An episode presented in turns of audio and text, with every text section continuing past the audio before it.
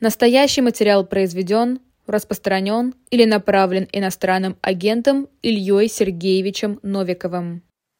Добрый день, дорогие друзья. Здравствуйте, Маша Майерс у микрофона. Это YouTube-канал «Живой гвоздь». Пожалуйста, приходите в чат, приходите в комменты, пишите ваши вопросы нашему гостю. Сегодня вы услышите особое мнение адвоката Ильи Новикова. Илья, здравствуйте. Добрый день. А прежде чем мы начнем нашу беседу непосредственно, я хочу обратить ваше внимание на очередные книжные издания, которые продаются в нашем электронном магазине shop.diletant.media. И прямо сейчас представлена книга «Яркие люди Древней Руси» с открыткой от автора. Автор, как вы знаете, как вы наверняка догадываетесь, писатель Борис Акунин. Так вот, эта книга представлена сейчас в нашей линейке популярных изданий на shop.diletant.media diletant.media. Стоит она 2000 рублей. Если вы хотите поддержать наш канал, обязательно приходите в наш книжный магазин и заказывайте книги. Может, что-то интересное, кроме Бориса Акунина, еще для себя найдете и выберите. Не забывайте о том, что книга – это прекрасный подарок.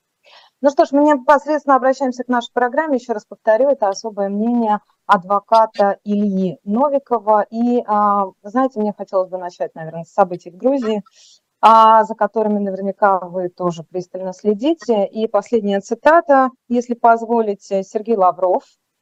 А, очень похоже на киевский Майдан. Никаких сомнений нет, что закон о регистрации, ну и далее он объясняет, что за закон об иноагентах, был лишь поводом для того, чтобы начать, в общем-то, попытку силовой смены власти. Это я цитирую Лаврова по агентству ТАСС. Как вы прокомментируете это высказывание? Никак. А, я понимаю, что, ну, я понимаю ваш вопрос, да, но если отвечать на него буквально вот как вы его задали, то получается, что мнение Лаврова от событий в Грузии почему-то важно. И Давайте можно по поводу него за... думать что-то за... хорошее, за... плохое, да. оно не важно mm-hmm. вообще ни в каком виде. Хорошо, давайте оставим Лаврова за скобками, насколько, как вам кажется, именно с точки зрения этих политических процессов, которые происходят, а мы за противостоянием грузинской оппозиции, грузинской действующей власти следим уже много лет, да, это, оно продолжается действительно много лет, насколько это действительно можно э, в данном случае проводить в параллели с Киевским Майданом? Ну, я думаю, что параллели, э, параллели, в первую очередь, надо проводить с Россией, потому что закон об иностранных агентах в том изводе, как его сделали российскими, я не знаю, есть ли какие-то похожие модели в других тоталитарных странах, типа китайской, или там просто сажают, не раздумывая, а, или там в Корее, да, в Корее, я думаю, что нет статуса иностранного агента, потому что там человека просто расстреливают и не заботятся о том, получал он какие-то деньги, откуда не получал. Вот э, ты, ты против товарища Кима или другого товарища Кима или третьего товарища Кима. А, ну и а, из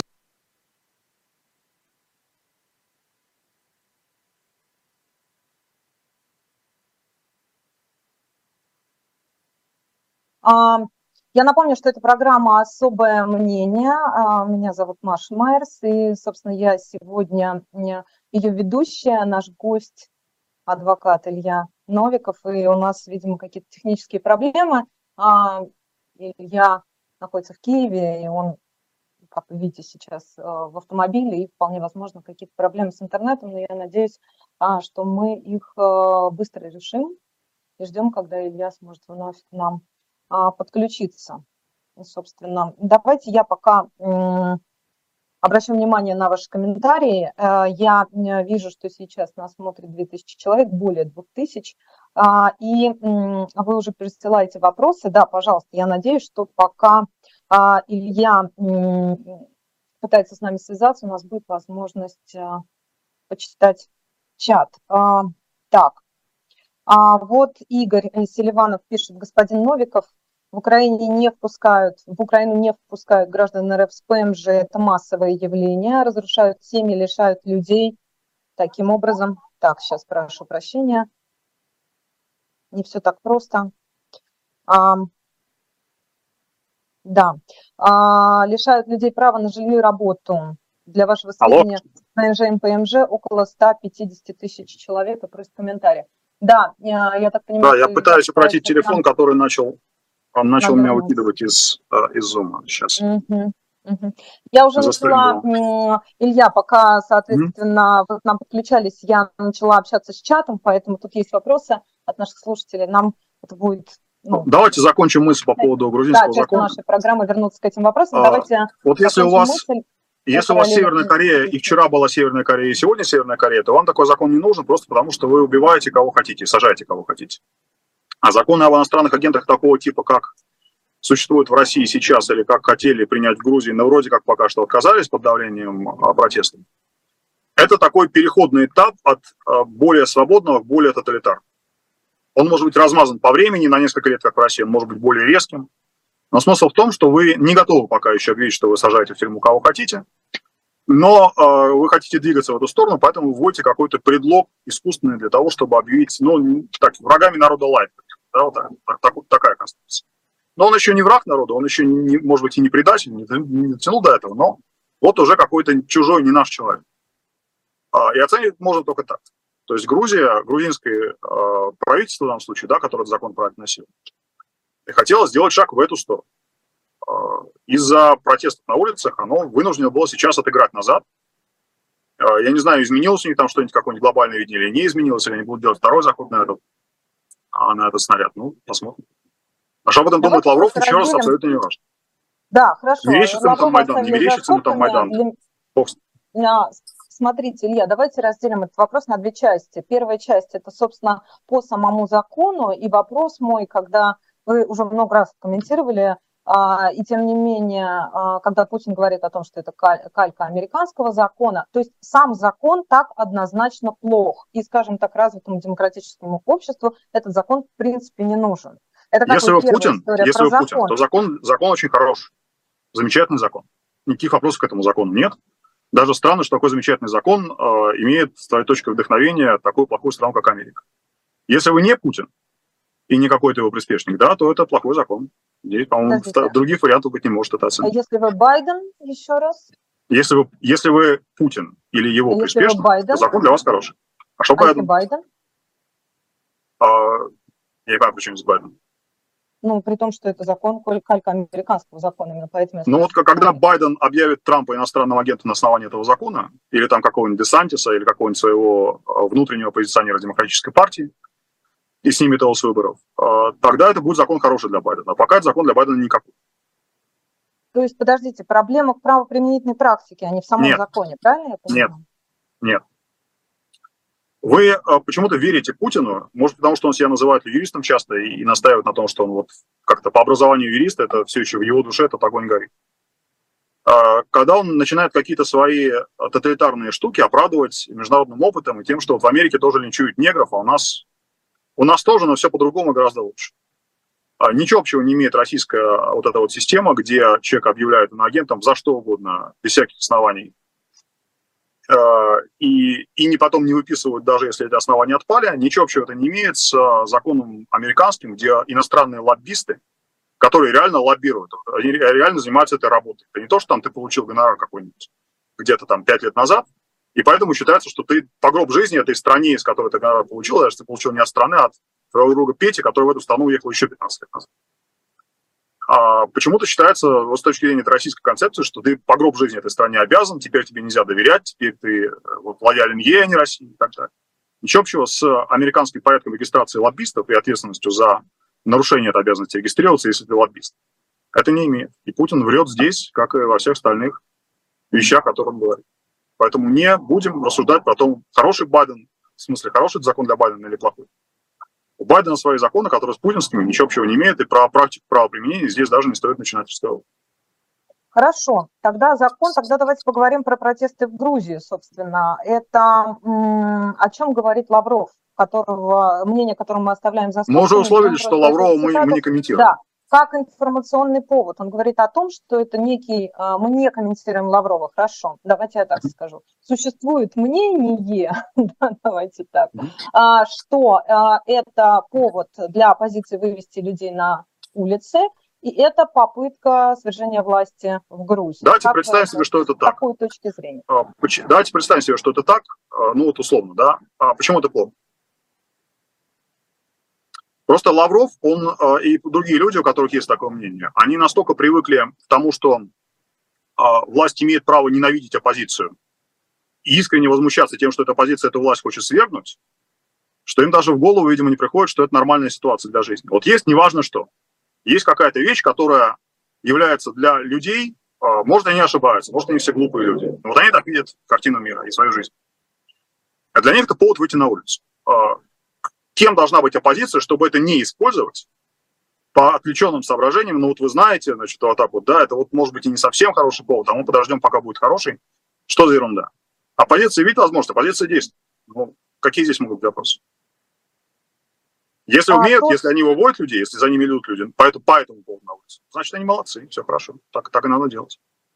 А тот факт, что а, грузинская власть пошла на уступки а, протестующим, да, несмотря на силовые разгоны, все эти кадры вы наверняка видели, это каким образом характеризует грузинскую власть, на ваш взгляд? Это характеризует не столько власть, сколько общество Грузии.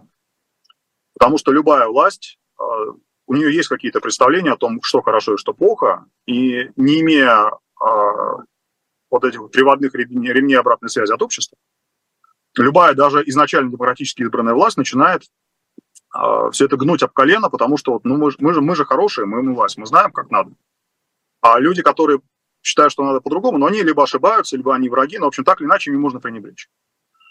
И вот только общество, которое не позволяет власти оторваться от земли и начать э, нести добро и свет, э, невзирая на миллионные жертвы, да, э, это общество имеет такую власть, которая иногда отыгрывает назад. Вот и все. То есть я, я не знаю даже персонально никого из грузинской власти, не знаю, кто там принимал решение по таким соображениям. Но мне очевидно, что в Грузии, в отличие от России, эта обратная связь не утрачена в той степени, чтобы можно было просто разогнать людей и сказать, а это все были враги. Вот так так нельзя. Поэтому приходится как-то иначе. В данном случае иначе оказалось отзывом законопроекта. Вот Скажите, а на этом фоне а как выглядит вот э, вашими глазами судьба Михаила Саакашвили? Мы видели эти кадры, да, насколько он в тяжелом состоянии находился, по крайней мере, не знаю, э, в каком состоянии сейчас, у меня просто нет этой информации, может быть, вы знаете больше. А, и насколько, насколько здесь важно, как вам кажется, а, контакты между Грузией и Украиной по дипломатической? Ну, какие, какую роль играют эти контакты, я вообще не знаю. То есть я не берусь даже оценивать в том, как обращаются с, Михаил, с Михаилом Саакашвили в Грузии, а если больше личного, если больше внутриполитического, если больше российского влияния. Для меня это темный лес. А для того, чтобы это оценивать, нужно в первую очередь знать этих людей и как-то представлять себе, как они себя вели раньше и что они делают сейчас. Я этого не знаю. Я не настолько пристально слежу за Грузией, как вам, может быть, а, хотелось бы это видеть. А ну, понятно, что держать, понятно, что держать бывшего президента в, в тюрьме в таких условиях, когда он умирает, и говорить, что нет, все в порядке, все хорошо, это в любом случае плохая идея. А, это должен быть какой-то очень специфический случай, да, типа какого-нибудь бывшего какого-нибудь южнокорейского диктатора, да, либо южнокорейский скорее будет коррупционер какой-нибудь, да, просто насквозь провалившись. Или какого-нибудь латиноамериканского диктатора, чтобы вот э, то, как человеку плохо, и то, как он умирает, по сути, в вашей тюрьме, не вызывало серьезного недовольства вами у большого количества людей. Ну, понятно, что могут быть какие-то там отчаянные фанаты, которые будут за своим кумиром идти до последнего, но большой реакции это не вызовет. Раз это вызывает большую реакцию, значит, вы что-то делаете не так. А что именно вы делаете не так? И почему вы это делаете? Потому что вам Путин позвонил или потому что вы сами так считаете? Но вот это надо обсуждать с человеком, который лучше меня представляет картину. Хорошо, давайте э, тогда э, к следующей теме обратимся, но я обещала, что э, я буду читать в том числе и вопросы из нашего чата. Вот, собственно, один вопрос я прочитала, пока вы ну, подключались к нам заново. Так, сейчас одну секунду, он у меня убежал. Одну секунду. Сейчас найду быстро, простите. Да, Игорь Селиванов. Господин Новиков, в Украине, а, в Украину не впускают граждан РФ с ПМЖ. Это а, по мнению нашего зрителя, а, массовое явление. Разрушаются семьи, лишают, разрушают семьи и лишают людей права на жилье и работу. А, для вашего сведения, с ВМЖ и ПМЖ около 150 тысяч человек. Можете ли вы это прокомментировать? Ну, да, это, это правда, так и есть. Но это связано не с... Меня тут мотоциклиста, кажется, чуть не сбили за окном, пока я с вами говорю. Но все в порядке, вроде он уехал своими ногами. Значит, в э, Украине бюрократия – это плод и плоти российской бюрократии. И, и вообще они, наверное, такие, вот э, если народы не братские, да, то бюрократии точно братские. Может быть, даже одна яйца близнецы. И в этом смысле, поскольку э, все, кто может и хочет воевать, сейчас воюют, а, а те, кто не может или не очень хочет, но хочет показать, что он тоже вот где-то при делах, они для себя открывают какие-то удивительные фронты работы. Вот миграционная служба Украины, она для себя открыла, открыла такую возможность помогать э, в национальной борьбе против российского агрессора, как э, действительно выдворять там мужей и жен украинских граждан со словами «а сами виноваты, нечего было жениться на москалях». Но это глупость, да, вот у меня была одна такая клиентка, которая мы как раз, э, из-за которой мы судились с миграционной службой, выиграли, то есть суд сказал, что да, ребята, вы, вы усердствуете не по уму. У человека понятные основания, зачем он здесь жил, он здесь жил с мужем, вы сами не продлили вид на жительство, сами выдворили, сами хотите пускать. Но э, проблема глобальная, она действительно касается десятков тысяч людей. Я не знаю, есть там сотни тысяч, может быть, не, не у каждого из, из этих сотни действительно такая ситуация. Но она есть, да, это сущая правда. В условиях военного времени сделать с этим э, что-то глобально довольно сложно. То есть приходится за каждого человека бороться индивидуально. Многие Но просто плюнут, плюнут, махнут рукой. Ну, где-то получается, где-то нет. Многие плюнут, махнут рукой, уедут, я не думаю, что это прямо ценный результат с точки зрения национальной безопасности. Адвокаты, юристы, да, как могут, пытаются объяснять, что так делать не нужно. Ну, где-то проходит, да, где-то как об стену. По-разному. А вот смотрите, еще одна история тоже, ну, в продолжении темы, наверное, отчасти, да, по крайней мере, касается того, как, как работает вот государственная машина, а, украинская государственная машина. А, на Deutsche Welle сегодня опубликовано интервью с а, речь идет о Харькове а, э, с представителем областной полиции Александром Кобылевым. И он рассказывает о том, что а, после освобождения региона правоохранительные органы открыли более 600 дел о коллаборационизме. Речь идет о тех людях, которые во время оккупации якобы сотрудничали с российским режимом, и, соответственно, здесь упоминаются местные власти, здесь упоминаются врачи, но самое, наверное, а, важное здесь, а, самые важные, самые спорные представители профессии – это учителя. Это те люди, которые работали в школах и которые сейчас становятся фигурантами а, уголовных дел за то, что стали учить детей по российским стандартам или использовали российские учебники, или проводили уроки русского языка. Вот с этим что делать и как вы это прокомментируете? Что на самом деле? А кому с этим надо что-то делать? Кому? Ну, может быть, нужно... Я, я не совсем понимаю может вопросы. Быть, и, что, что есть не так в этой ситуации? Так не должно быть? Не знаю, так должно быть. Ну, то есть, ну давайте, быть... давайте разбирать. Ну... Значит, что такое коллаборационизм в общих чертах? Да? А, всем, наверное, понятно. Да? Вот пришел враг, оккупировал территорию, и э, поскольку войска ушли куда-то дальше, там, да, фронт откатился в глубь страны, да, значит, вот остается оккупированная территория, на которой надо как-то жить. Дальше начинается. Кто-то пошел в полицаи, кто-то пошел в какие-нибудь там э, старосты, да. Я не думаю, что людей, которые прямо вот возмущаются до глубины души, что Украина начинает преследовать своих коллаборационистов, что у этих же самых людей, они живут в России в большинстве своем, что у них, если они смотрят там хронику, допустим, Второй мировой войны и видят, как э, вот ушли немцы, да, и берут под руки старосту, и вводит его куда-то за стену. Что у этих самых людей за этого старосту так, так же душа трепещет, как за а, какого-нибудь там а, новоназначенного российскими оккупационными властями какого-нибудь мэра а, украинского села, да, или как, как бы он там ни назывался. А, то, что такие дела возбуждаются, это нормально и правильно. А, понятно, что не все они возбуждаются основательно, но для этого есть адвокат. Адвокатура Украины, она гораздо более э, независимо себя чувствует от государства, чем российское. Если для российского адвоката взять какое-нибудь э, подзащит, дело подзащитного украинца, допустим, да, военнопленного, которого сует России, или какого-нибудь человека, который арестовали, когда он был беженцем, это прямо решение, да, то есть ты, ты думаешь, браться ли тебе за это, или тебя за это, само, за это тебя самого объявят там в диапазоне от иноагента до предателя. В Украине такой проблемы нет, этих людей есть кому защищать. Если человек не делал ничего такого, что выходило бы за а, рамки того, чем вынужден заниматься человек на оккупированной территории под вражеской властью, чтобы не оказаться в тех же самых пыточных застенках, а, большие шансы такого человека отстоять. Вот и все. Отдельно вопрос про учителей, наверное, да, и про русский язык. Да, конечно, конечно. Значит, была, я не помню, в каком месяце это было, это было, кажется, прошлым летом, а может быть в конце лета, начале осени, когда прошла утка о том, что вот как раз учителя российские, которых завезли в порядке освоения новых территорий, да, вот, вот их как раз взяли, где-то арестовали, сейчас будут судить.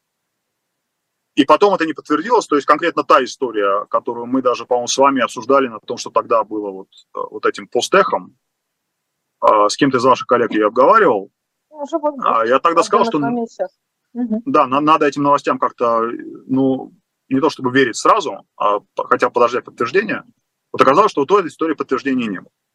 Но вообще а, ситуация, когда в украинских школах начинают а, прямо русифицировать, то есть не просто школа, в которой до этого был русский язык, который преподавала там учительница Петренко, а там вместо нее приехала учительница Иванова из Самары, а прямо начинать вводить там, да, географию преподавать по-русски, математику преподавать по-русски и все остальное.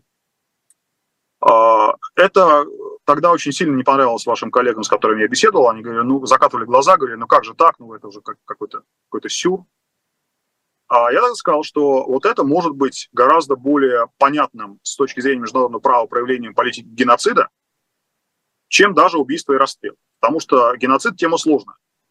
Юристы ее, вообще говоря, не очень любят. А, она так сформулирована в международных документах и в национальном законодательстве разных стран, что даже когда перед вами ров, в котором лежит 10 тысяч трупов расстрелянных, да, а, это большой шаг перейти от того, что это 10 тысяч убийств, к тому, что это один геноцид. Его далеко не всегда получается этот шаг сделать, потому что вам нужно установить мотив, цель, единство и так далее. А вот с преподаванием, насильственным преподаванием а, языка оккупанта, которое подкрепляется угрозами репрессий, которое подкрепляется тем, что если вы не будете учиться на русском языке, то вы никак не будете учиться, а если вы не будете преподавать русский язык, то вас посадят. Такого рода вещи, да. Вот они как раз в политику насильственной русификации, она как раз может быть привязана к понятию геноцида гораздо более очевидным и наглядным образом, чем убийство, которое совершил пока еще не знаем кто, пока еще не, не знаем из-за чего. Поэтому тема русских учителей – это важная тема. Я не говорю, что каждый учитель обязательно будет э, там сталкиваться с таким обвинением, но тут есть о чем говорить. Ну, я просто подчеркну только, наверное, что речь идет не о русских учителях, а в данном случае речь идет об украинских учителях. Это же статья. А, ну, опять же, да, если человек вынужден так делать, так себя вести, потому что иначе ему самому угрожает подвал, это одна mm-hmm. ситуация. Если он радостно говорит, что да, ребят, мы вас ждали здесь, вот только, только, а, только вас и, и ожидали, вот вам цветы, вот вам хлеб-соль, но это другая ситуация. Как он себя ведет до, до этого и после этого. Скажите, а в целом а, вообще, а, скажем так, такие нормы законодательства, как там закон о коллаборационизме, он нуждается вот именно с учетом войны, которая продолжается уже больше года на территории Украины, он нуждается в каком-то переосмыслении украинским обществом? Вот за теми процессами, которые вы, если вы за ними нуждаются, конечно. непосредственно вот ваши профессиональные... Украинский уголовный кодекс, он вообще говоря, а, очень плохо перелицованный советский украинский уголовный кодекс. Uh-huh. Наша аудитория, ну, конечно, с российским они двигались в несколько разных, в разных курсах, по расходящимся линиям, скорее, да. Но украинский от советского ушел очень недалеко. И с точки зрения понятийного аппарата, и с точки зрения того, что юристы называют общей частью, то есть каких-то таких, ну, не, не конкретики, что вот за, за кражу от стальки-то до стальки-то лет лишения свободы, а самых базовых правил, а, как у вас, какие элементы преступления у вас учитываются, что у вас устанавливается, что вам необходимо учесть там при отделении одного вида преступления от другого, вот, вот эти вещи, да, это все очень советское. А советское в данном случае значит плохое. Потому что советское уголовное право, оно, ну, оно и, и, и не право, и, и нечего сейчас об этом говорить. Просто мы вдаемся какие-то детали. Поэтому если вопрос ваш заключается в том, идеально ли украинское законодательство, это, конечно, не идеально.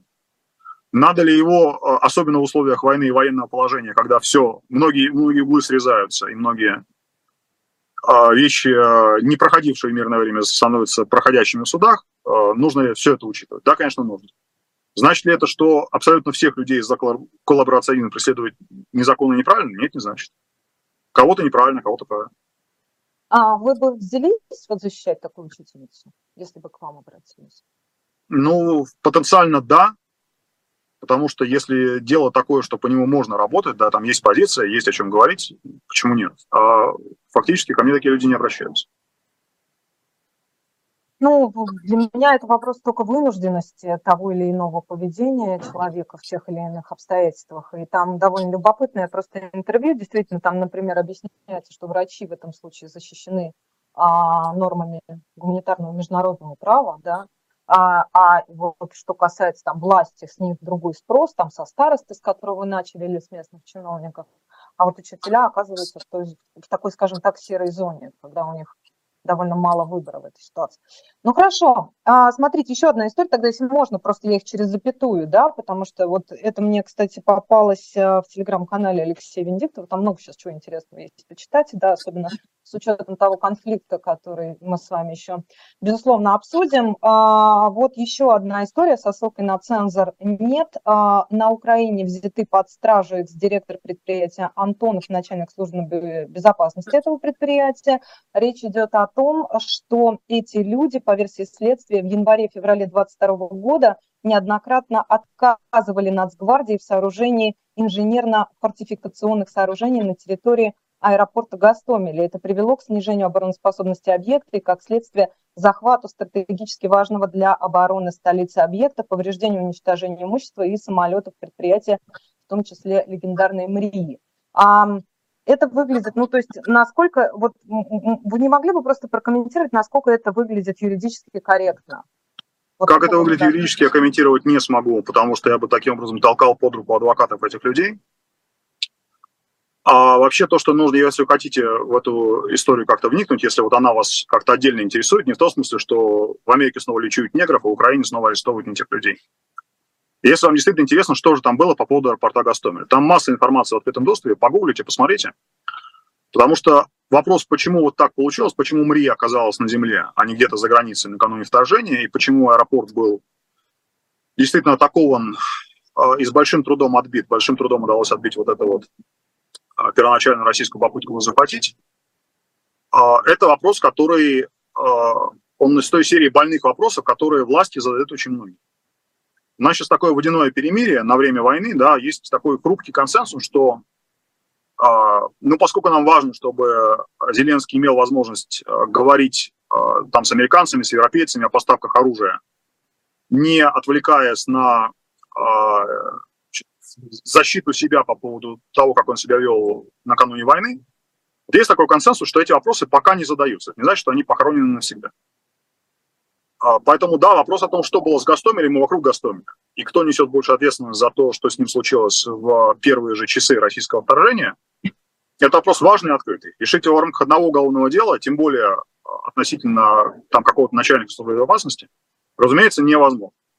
При этом какую позицию занимают сами эти люди, что они говорят, что будут говорить их адвокаты, я, естественно, не знаю и даже комментировать не буду, потому что это неправильно. Так коллеги себя не ведут.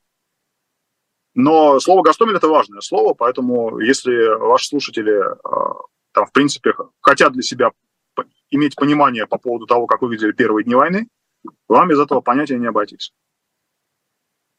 А, скажите, но а, вы, вы, вы, вы объясняете это хрупким консенсусом, это понятно. Означает ли это, но это сейчас я уже спрашиваю в общем, а, что, возможно, разбирательство подобного, подобных инцидентов, они действительно требуют длительного а, и тщательного изучения, и, может быть, сейчас просто не время, в том числе арестовывать людей, отправлять их под арест. То есть, может быть, может быть не время. Какая-то, может быть, действительно нужна какая-то пауза, может быть, нужно дождаться окончания войны, ну вот, а потом уже заниматься... Вот смотрите, вы, вы меня выводите на какую-то оценку. А, я бы сказал, что пауза не помешала. Но э, у вас есть следователь, который говорит, да нет, никакой паузы, конечно, вот здесь люди, их надо немедленно арестовать. Есть судья, который это будет оценивать. Поэтому как вы хотите в рамках нашего разговора в жанре интервью сразу взять и одним скопом, одним махом решить э, все подобные вопросы. Понятно, Нет, что э, желание найти стрелочника, за, э, который будет на себе тянуть и отвечать за то, что сделал и он, и не он, и люди выше него, и люди выше него, ниже него по цепочке, ну, ну ниже вряд ли, да, скорее выше. Потому что оно будет, оно универсальное желание да, у вас, оно будет в любой стране. Но на то, на то и правозащитники, да, на то и общество, которое все это наблюдает. Там, да, оно сейчас занято войной, ему сейчас не, не всегда до этого. Но это не значит, что можно просто взять и э, все проблемы решить одним главным делом, сказать, что вот это виноват, а все остальные виноваты. Так это сто процентов не будет. Здесь даже не нужно говорить в терминах возможно, невозможно, это сто процентов будет не так. После войны те вещи, которые заморожены на время войны, да, они, конечно, будут заморожены. Но вы в одном интервью сказали, что война – это еще много и много месяцев. Означает ли это, что действительно та работа, которая предполагает а, какую-то расстановку приоритетов и акцентов вот, в том, чтобы переписать, да, переразобрать, пересобрать всю эту историю с самого начала военных действий, то есть уже получается с февраля прошлого года, что это действительно еще годы и годы, а может быть и десятилетия. Конечно. Работы. Годы будет длиться выяснение того, что случилось, кто это сделал, и, и десятилетия будут длиться вылавливание там разных сбежавших и укрывшихся, кто-то в глубинке России, да, кто-то там, может быть, в Латинской Америке, людей, которые, или в Африке, э, которые должны за это отвечать. То есть послевоенная юстиция, она заканчивается, ну вот примерно через сто лет, да, когда уже понятно, что уже все, кто сбежал, что они уже умерли естественной смертью. И то, по-моему, в конце прошлого года да, судили какую-то немецкую старушку, которая в своей далекой юности работала в, в одном из концлагерей, и вот ее судили за участие в Холокосте. Да? То есть нет ничего невозможного в том, что в 2123 году, тем более, что медицина прогрессирует, да, а, будут вылавливать еще каких-нибудь недопойманных, недобитых вагнеровцев где-нибудь в, а, в, в сердце Африки, да, там, по, по Конраду в джунглях или где-нибудь еще. А что для этого самое главное, ну вот поскольку мы действительно, я понимаю, на те, те исторические параллели, которые вы проводите, что здесь самое главное зафиксировать в настоящем? Что становится доказательной базой, что становится свидетельствами того, что... А, я думаю, что в отличие от многих других войн, вот, ну, во-первых, эта война лучше всего документирована. То есть никогда раньше не было такого, что обе стороны, плюс еще мирные люди, все ходили с телефонами в карманах, и, и понятно, кто как перемещался, плюс камеры уличного наблюдения, плюс переписка и перехваты, масса бигдаты, которой не было раньше никогда в условиях таких больших военных конфликтов. А второе, то, что э, не очень эффективно искать преступление преступника. Но вот представьте себе, что у вас э, обычное убийство, да, ну что такое обычное убийство? Ну, выезжает группа, осматривают там труп. А, Андрюха, у нас труп, возможно, криминальный покойник, да, вот как эта каноническая фраза ходит на уровне мема. А, вы на расследование одного убийства в обычной мирной жизни, так как в Москве, вы потратите много денег, много рабочего времени, и не факт, что к чему-то придете. Вот если вы так будете браться за расследование военных преступлений, где счет жертв идет на десятки тысяч, теперь уже на сотни тысяч. Но вы, конечно, можете сказать, что справедливость, она не имеет цены, но на самом деле она имеет бюджет, как минимум. Если не цену, то бюджет. Вы не можете ни за какие деньги, которые общество, тем более украинское, которое после войны будет отстраиваться, разминировать, там, да, лечиться, э, создавать протезы для раненых. Вы не можете, это общество не можете позволить выделить столько денег, сколько нужно на э, вот этот вот э, бюджет одного расследования убийства, помноженное на сотни тысяч. Этих денег просто нет нигде, как мы видим. А что возможно? Возможно отфиксировать, чем мы отчасти занимались с коллегами в начале этой войны – был у нас такой волонтерский юридический проект, и не у нас одних, это, это много кто делал тогда. Можно пытаться собрать как можно больше информации о том, кто где был и что случилось. Вот есть какой-нибудь неопознанный труп, да, будет он опознан, не будет, бог его знает. Может, не осталось ДНК, которая там позволяет. А есть очевидец, который говорит, ну да, я проходил, там эта женщина из такого-то дома, я видел, как ее убили. Вот этого очевидца нужно хотя бы, хотя бы услышать. Если не допросить, то хотя бы записать то, что он может сказать, а потом забудет или уедет, или умрет, и не будет конца. А дальше вы начинаете искать с другого конца. Вот у вас есть список военных российской армии. А, если российская армия сколлапсирует, Россия капитулирует, то есть эти списки просто будут переданы как часть условий по капитуляции. Россия должна будет их отдать. Даже если это будет иметь другой вид, уже сейчас э, часть списков украдена, разведана, да, как-то скопирована. В общем, эта информация частично, не полностью, но частично уже есть распоряжение Украины и ее союзников. И дальше вы можете дождаться конца войны, да, взять за скобки тех, кто уже погиб, потому что если ваше расследование убийства в Буче в феврале или в марте приводит к тому, что вы, потратив вот эти большие деньги, да, да, проведя все анализы ДНК, приходит к тому, что за убийство отвечает сержант Иванов, который погиб летом того же 22 года, ну, это некий результат, но это не, не оптимальный результат. Да? Эти деньги могли бы потратить с большим успехом на то, чтобы осудить Петрова, который до конца войны дожил. Вы можете делать на обратно. Вы заводите за топки всех убитых. Говорите, что ими будем заниматься потом, или ими будем заниматься историки. Но не, а, не та структура, которая назначена вести вот эти преследования в рамках послевоенной юстиции. Мы берем живых, тех, кто дожил, и смотрим, где они находились в течение своей военной карьеры. Был это человек в Буче? Не был. Окей, а где он был? Он был, допустим, в Изюме. Хорошо, а имел ли он отношение к той расстрельной яме, которую нашли потом в Изюме? Возможно, имел, возможно, не имел. Окей, его берем на карандаш и двигаемся по нему. Вот так это может выглядеть. Поэтому, на самом деле, а, послевоенная юстиция после вот этой войны, она будет выглядеть, ну, иначе, чем и пресловутый Нюрнберг, и иначе, чем то, что было в предыдущих конфликтах.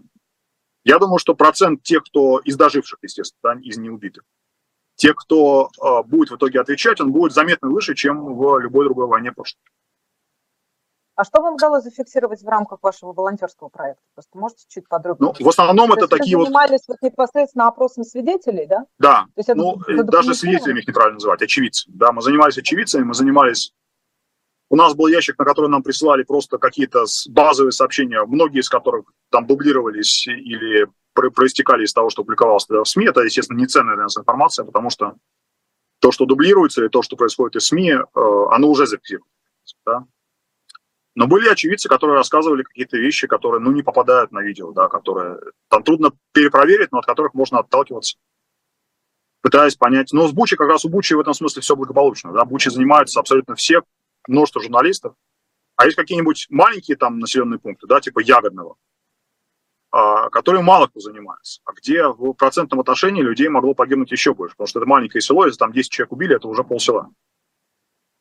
А, и это все еще работа, которую предстоит делать, и она не сложная, тяжелая, неблагодарная, и ей мало кто хочет заниматься. Скажите, а вот такие, а, скажем так, громкие истории, как а, недавний расстрел военнопленного на камеру, а с такими кейсами работать сложнее или проще? Ну, как сложнее, если проще? Столько, если столько кому, кому, кому, кому работать? Расследователям тем, кто потом... Ну вот если мы берем следователя, да, которому поручено расследовать а, значит, вот сам, самые эти кадры с, с убийством украинского военнопленного, которые появились на прошлой неделе, да? Что он может сделать? Он может э, там завести у себя папку, э, написать протокол осмотра видеозаписи и все. То есть он должен, дальше должен только полагаться на то, что ему эту информацию принесут какие-то разведчики, да, или, или контрразведчики, в общем, кто там эту информацию ему принесет. Не может следователь, который работает по обычным а, методикам мирного времени, а, сказать вам, вот, кто были теми российскими военными за кадром, которые в этого человека стреляли, кто его снимал. А, поэтому в этом смысле, да, тяжелее. А в каком другом может быть проще, да, если вот приведут этому следователю человека, скажут, вот смотрите, вот есть российский солдат Иванов, вот у нас есть там мнение, что это он стрелял, да, тут уже следователь может работать по своим, ну, более-менее привычным шаблонам. Ну, просто Может оказаться, что это будет проще. Угу. Больше внимания приковано, поэтому и спрос немножко выше. Хотя, безусловно, то, что вы говорите про, сравнивая Бучу там условно с Ягодным, это, конечно, а, обязано быть расследовано в равной степени тщательно преступление. Ну так не бывает. Попали когда, на когда вам кто-то говорит, когда вам кто-то говорит, что каждое убийство это, это вот должно быть обязательно расследовано, это, это слова на ветер. Да? То есть все понимают, что деньги конечные, рабочее время конечное, кто-то должен будет построить приоритеты. Если они строятся явным образом, значит, они будут построены по принципу а, ищем под фонарем, потому что под фонарем светлее проще искать. Это не простая тема, это не тема, которую, если вы серьезно о ней говорите, если вы не, не говорите политическим лозунгом, это не тема, которую можно просто вот взять и раз, два, три а, быстренько обсудить и решить, как вы будете действовать. Это ну, работа на долгие, на долгие годы, и вы правильно сказали, на, на годы и десятилетия. Я смотрела ваше последнее, ну, одно из последних интервью несколько дней назад, и вы а, говорили как раз а, с ведущим, обсуждали контрнаступление украинское, к которому сегодня столько приковано внимание, ну, скажем так, вот в каком-то... Я вас стал хуже слышать, можете чуть, чуть громче сказать?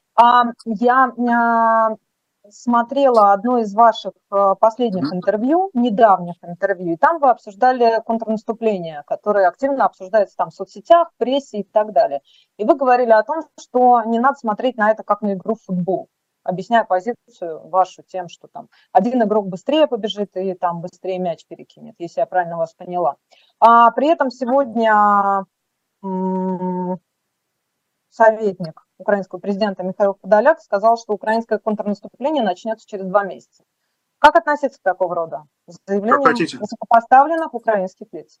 Как хотите, так и относитесь. Ну, а что здесь можно сказать? Ну, А Подоляк – это человек, который имеет право говорить от имени Зеленского. Это такой один из важных спикеров его офиса. Если офис Зеленского хочет по каким-то своим соображениям сказать, что через два месяца не будет наступления, ну окей, хорошо, мы услышали, приняли к сведению. Дальше каждый реагирует, как считает правильно. Это вредно с точки, с не знаю. точки зрения? Не знаю. Если мне Залужный скажет, что это вредно, да, я поверю, что это вредно. А у меня на эту тему нет никаких своих соображений. Там, да, тем более, что это может быть какой-нибудь э, уловка, да, это может какой-нибудь обман противника. А, я, у меня нет информации, у меня нет э, каких-то точек опоры для того, чтобы вот сейчас вам сказать, правильно это неправильно, вредно не вредно. Ну, а слушайте, это смотрите. Думайте. настроением в украинском обществе? Вот э, изнутри можете ли дать какую-то оценку? Украинское общество – это не какой-то монолит, да, здесь миллион разных настроений. Ну, что миллион? Здесь 40 миллионов разных настроений. И чем ближе человек к этой войне, чем больше у него погибло друзей, чем больше он потерялся, тем, э, тем меньше, как правило, он склонен вот к этому относиться как действительно такому футболу, да, что ура, ура, наши наступают, да. Ты, ты понимаешь, если ты терял друзей, ты понимаешь, какую цену имеет это наше наступает. Поэтому по-разному относятся. Ну как, война это, война это, это тяжело и больно. Это в первую очередь боль, усталость, грязь и какое-то сплошное горе, да. И если вам кажется, что война – это наступление и передвижение флажков э, с булавками по карте, то вы что-то правильно не понимаете. Или вас она просто не задела так, как тут. А существует ли консенсус относительно того, как укоротить вот этот срок? Как, как что сделать? Как укоротить вот этот срок, когда вы говорите о том, что война это еще и многие-многие-многие месяцы? А как, как укоротить? Только, только, только, только прогнать россиян из Украины. Какие здесь могут быть варианты? Никакого консенсуса о том, что нет, давайте все-таки отдадим России Крым, и поэтому она перестанет бомбить Киев, э, его нет, потому что все понимают, что так не будет. Это в 2014 году могли быть какие-то иллюзии, и то, и то они были уже не у всех, да, уже многие там думали, что надо вот как-то обмануть Путина, а не то, что надо с ним договориться. В итоге его обманули так. Но тогда могли быть иллюзии, по крайней мере, что ну вот, значит, у России есть какие-то территориальные претензии, вот может быть компромисс, может быть договоренность. Все понимают, что если Путин дать перемирие, он это перемирие использует, чтобы перевооружиться и пойти на вторую серию. Теперь же на третью серию. Поэтому давать ему передышки нельзя. Если он просит перемирия, это значит, что его нужно добивать. Если он э, начинает разговаривать о, каких-то гуманных соображениях, это просто уловка, он лжет.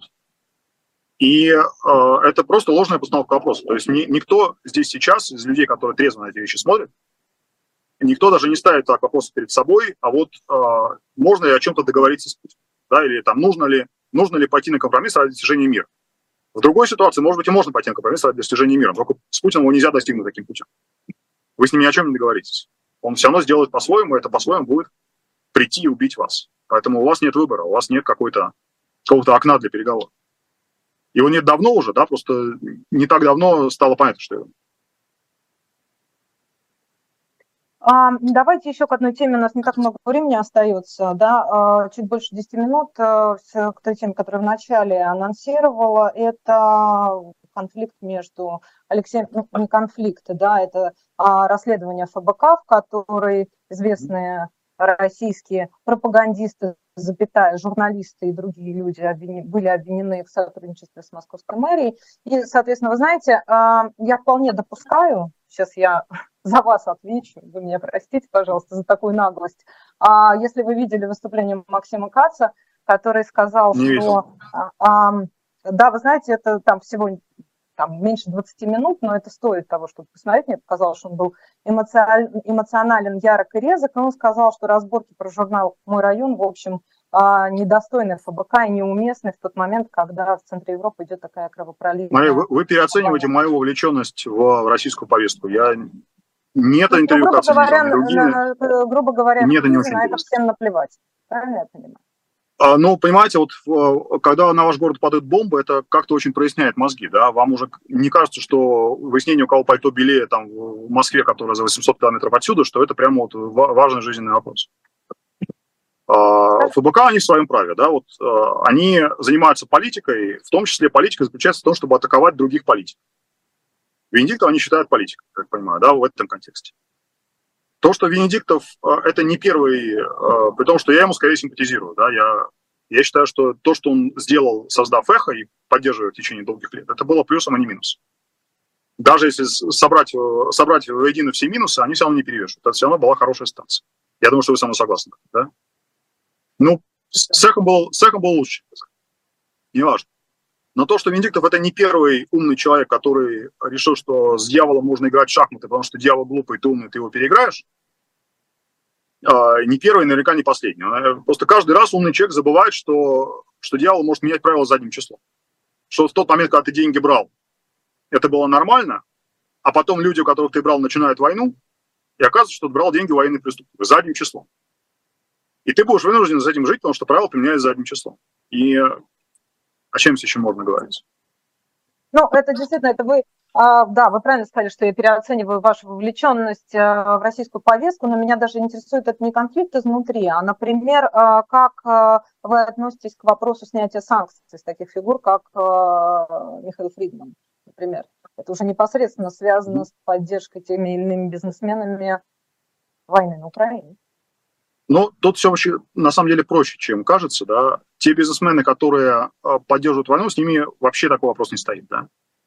Как можно снять санкции с человека, который э, говорит, что да, Путин молодец, вот мы ему помогаем как можем, он наш лидер, красавчик, вау, все замечательно.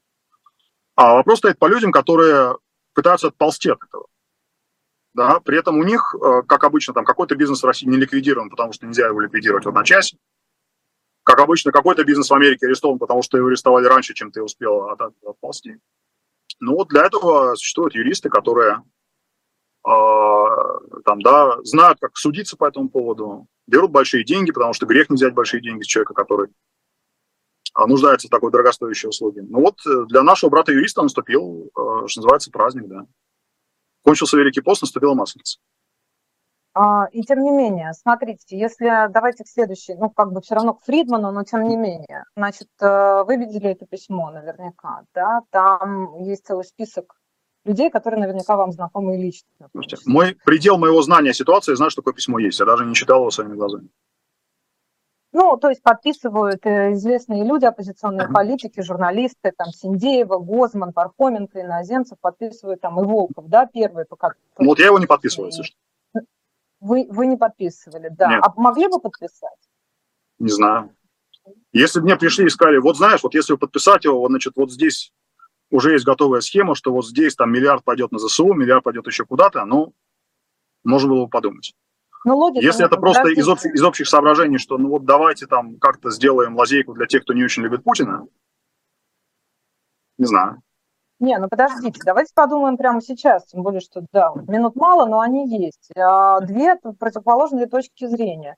Давайте все это закроем, значит, построим высокий забор, закроем Россию, там, и, и чтобы там всех этих с красными паспортами отправим обратно, и чтобы, в общем, тут не это сам не мешали нам жить и строить демократическую страну со своей имперскостью и так далее. А другая позиция – это все-таки ослабим режим для тех, кто готов, в общем, отказаться от Путина и не дадим таким образом возможности им объединяться против Путина. В этой позиции ну, у первой позиции есть то достоинство, что она проста как чайник, там не нужно ни во что вникать. Да? А у второй позиции ее оправдание мог быть один успешный кейс.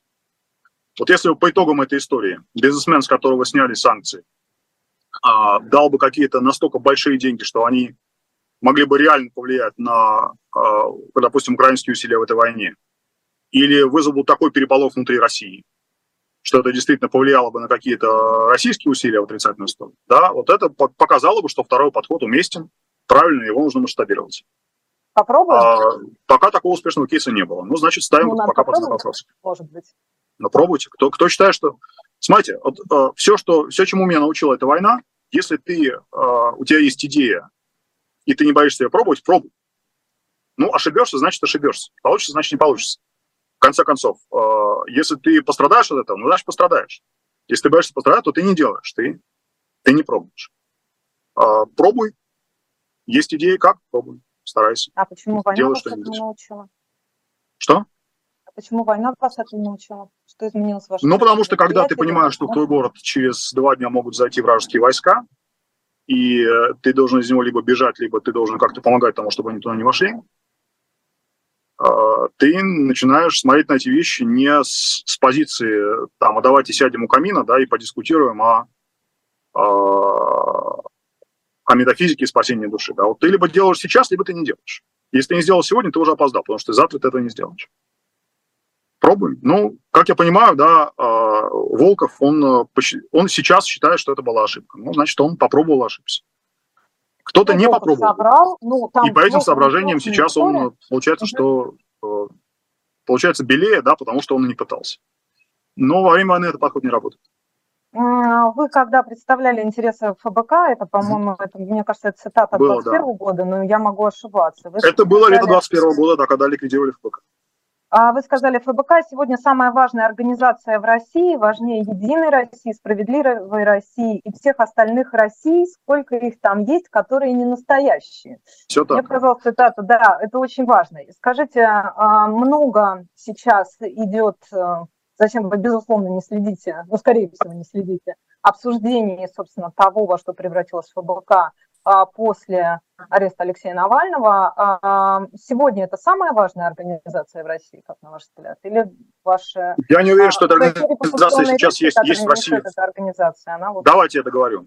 А, я не уверен, что ФБК сейчас есть в России в том смысле, в каком она была на тот момент, когда мы выходили из суда Московского городского, который постановил ее ликвидировать.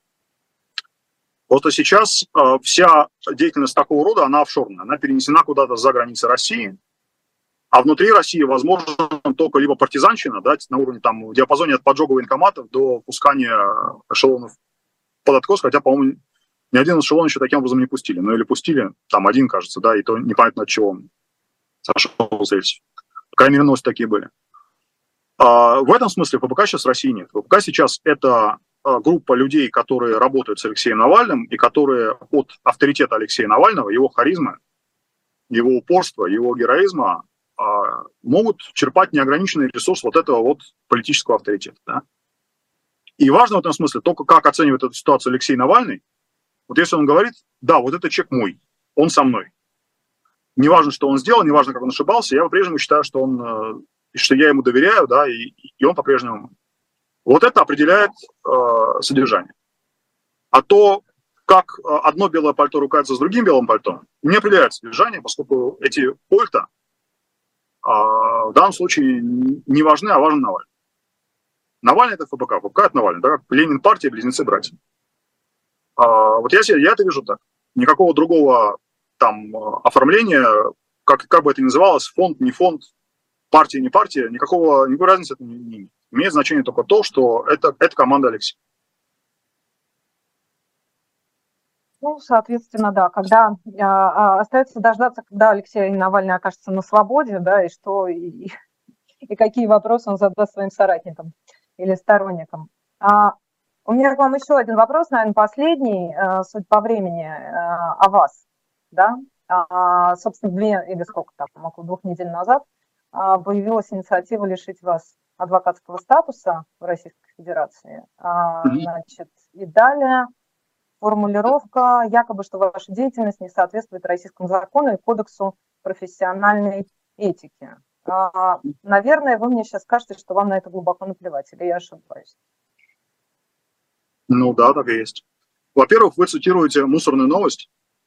А, значит, новость заключается в том, что некий адвокат, который московский, или подмосковный, я не помню, а, который ездил а, летом, кажется, это было лето, да, летом прошлого года Э, в Донецк и там ассистировал э, в качестве как бы защитника одного из иностранных военнопленных, которых э, судили, судил Донецкий вот этот вот самый самоназначенный суд. А потом вернулся и дал интервью о том, что вот, значит, мы адвокаты-патриоты, мы, мы поддерживаем специальную военную операцию, мы молодцы. Вот этот человек, ко мне обращались ваши коллеги-журналисты за комментариями, не стал даже комментировать, потому что этот человек просто написал заметку, что вот он хочет чтобы Новиков перестал быть российским адвокатом. Он такой не один, ему пришлось стать в конец длинной очереди. Есть масса людей, которые считают, что а, адвокат это что-то типа чиновника, который обязательно должен идти в кильваторе с политикой государства. Да, что вот если он против, то он тем самым уже выводит себя за рамки того, чем может быть адвокат. Но э, строго я так не считаю.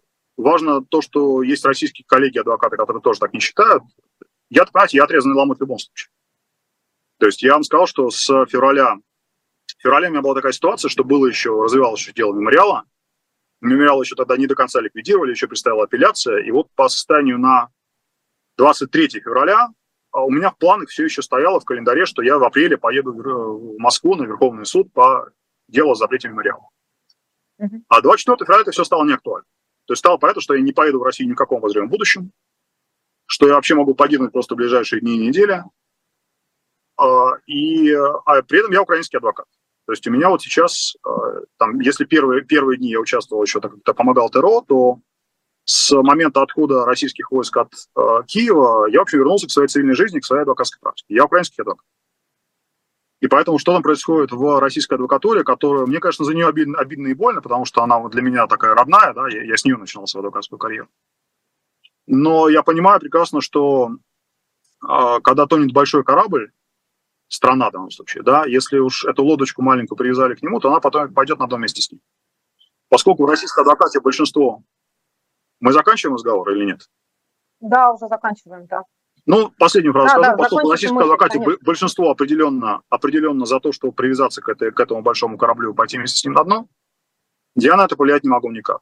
А, но, конечно, за, за моих коллег, которые в этих условиях пытаются работать в России и защищать людей, которых обвиняют в политических преступлениях, ну, мне за них одновременно тревожно и одновременно ими горжусь.